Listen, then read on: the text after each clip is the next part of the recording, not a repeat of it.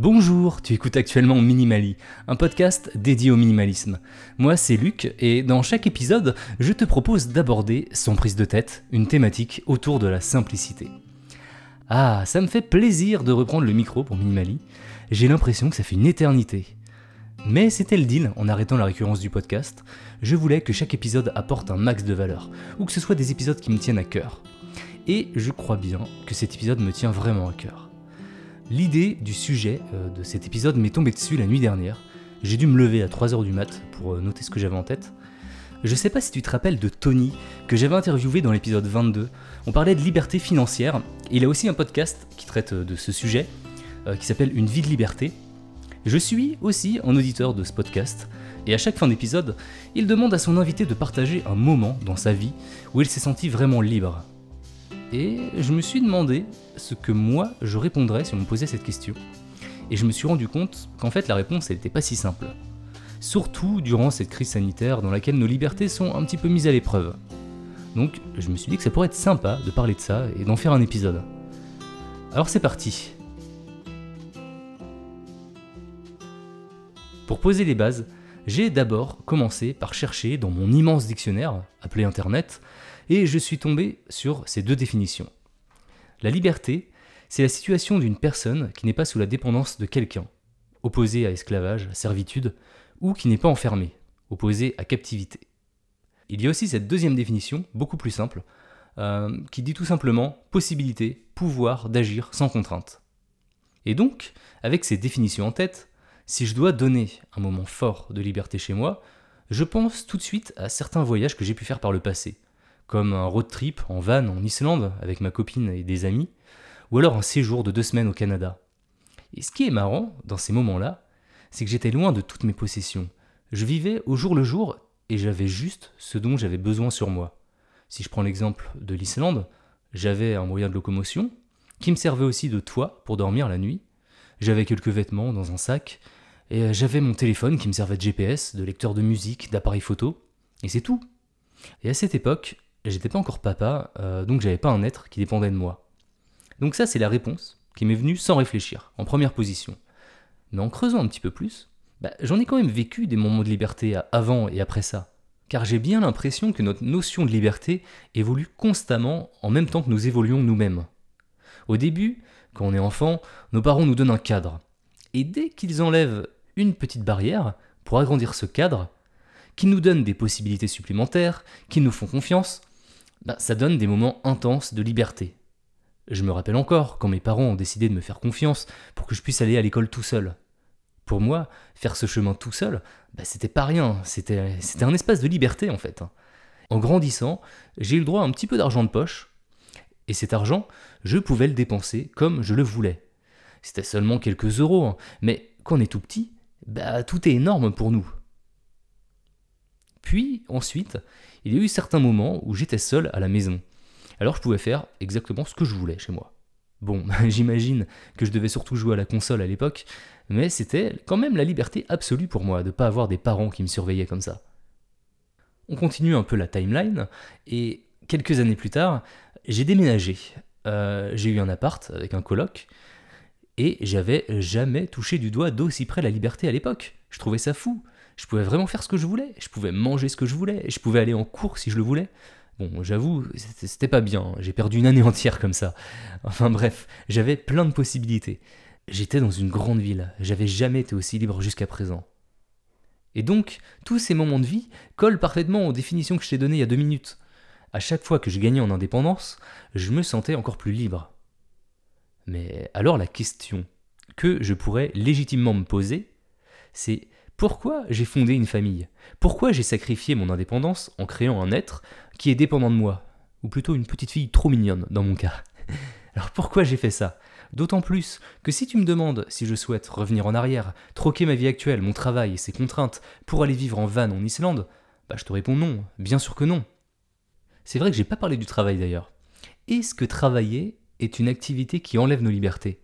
Car on a des devoirs envers notre employeur, ou alors au contraire, ça nous permet de gagner en indépendance grâce à la rémunération que ce travail nous apporte. Bon, pour l'instant, euh, je pose plus de questions que j'apporte vraiment de réponses, En m'écoutant, tu dois te dire que je suis quelqu'un de bien malheureux qui se plaint d'avoir une famille et un travail. Euh, j'espère déjà que c'est pas le cas, parce que c'est pas du tout le message que je veux faire passer. Euh, on, on va faire un exercice de visualisation. Tu peux le faire avec moi si tu veux. On va se mettre dans la peau de quelqu'un qui a assez d'argent pour vivre sans travailler. Peut-être parce qu'il a reçu un héritage, ou alors qu'il vit de ses investissements, qu'il est rentier. Bref, imagine être dans la peau de cette personne. T'es pas forcément riche, mais l'argent ne fait plus partie de l'équation. Tu peux littéralement faire tout ce que tu veux de tes journées. Ok? Mais après Qu'est-ce que tu fais justement de tes journées? Tu l'occupes à quoi ton temps? Je pense que tu peux être l'homme le plus libre du monde, mais quand même être malheureux. C'est pas incompatible. Parce que l'important, c'est pas la liberté, l'important c'est ce que tu en fais. Le temps, c'est la ressource la plus rare que l'on a. On n'en a pas beaucoup, et on en a de moins en moins au fur et à mesure que l'on prend de l'âge, c'est normal. Et je pense qu'on doit vraiment utiliser pleinement ce temps pour des choses qui comptent. J'avais lu quelque part, je suis désolé, hein, j'ai plus la source, j'avais lu que notre deuxième vie commençait quand on réalisait qu'on n'en avait qu'une seule. Je vais redire cette phrase parce qu'elle est quand même importante. Notre deuxième vie commence quand on réalise qu'on n'en a qu'une seule.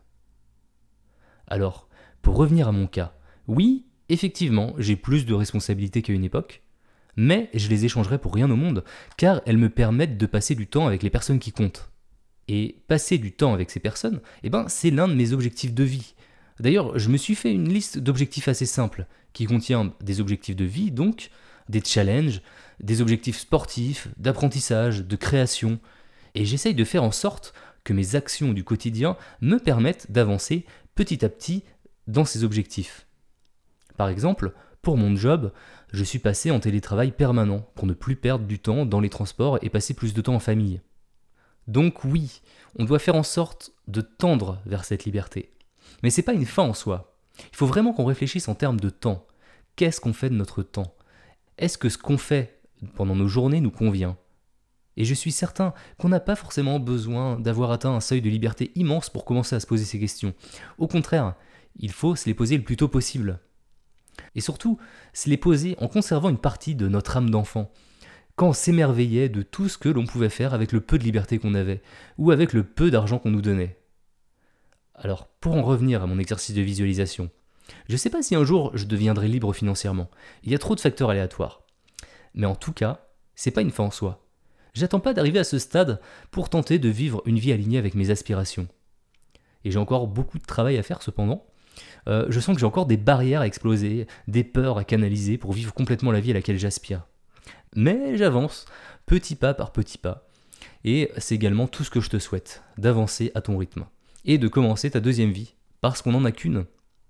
Donc voilà, c'était un épisode peut-être un peu plus brouillon que d'habitude, je te rappelle que je l'ai préparé pendant une insomnie, euh, mais comme je te l'ai dit, le sujet m'est tombé dessus et il fallait que je le sorte, même euh, si c'était un petit peu décousu. J'ai volontairement laissé de côté certains aspects que j'aimerais développer dans des épisodes spécifiques, euh, comme le frugalisme, c'est-à-dire de vivre en dessous de ses moyens, mettre de l'argent de côté pour travailler moins et vivre mieux, quitte à gagner moins. et du coup, on abordera ces sujets un petit peu plus tard. Je te remercie beaucoup d'avoir écouté cet épisode jusqu'au bout. J'espère qu'il t'a plu, peut-être même inspiré. En tout cas, une chose est sûre, ça m'a fait super plaisir de retrouver le micro de Minimali. Ça m'avait même manqué un petit peu. Alors, si tu te demandes où j'étais passé depuis fin mars, eh bien je continue mes aventures, hein, tous les mois dans le podcast avant d'aller dormir. Je continue également mes vlogs sur YouTube que j'avais initié en début d'année. J'ai aussi lancé un nouveau podcast qui s'appelle Mon autre podcast, dans lequel je sors toutes mes créations sonores bah, qui peuvent euh, rentrer nulle part ailleurs finalement. et j'ouvre euh, toujours mon micro à ceux qui souhaitent me raconter leur parcours dans mon podcast deuxième chapitre. Si tu souhaites euh, soutenir toutes ces productions, j'ai une toute petite page sur Tipeee. J'en profite d'ailleurs pour remercier ceux qui ont fait le choix de me soutenir, notamment Jéronimus, le tout dernier venu, qui m'a permis de dépasser le premier palier, qui rembourse les frais mensuels lié à l'hébergement de tous ces podcasts et euh, des différents sites web. Je ne perds donc officiellement plus d'argent. donc un grand merci à vous tous. Euh, sinon, on se retrouve bientôt dans un prochain épisode, ou sur Instagram, ou dans ma newsletter. Tous les liens sont dans la description. Allez, à très bientôt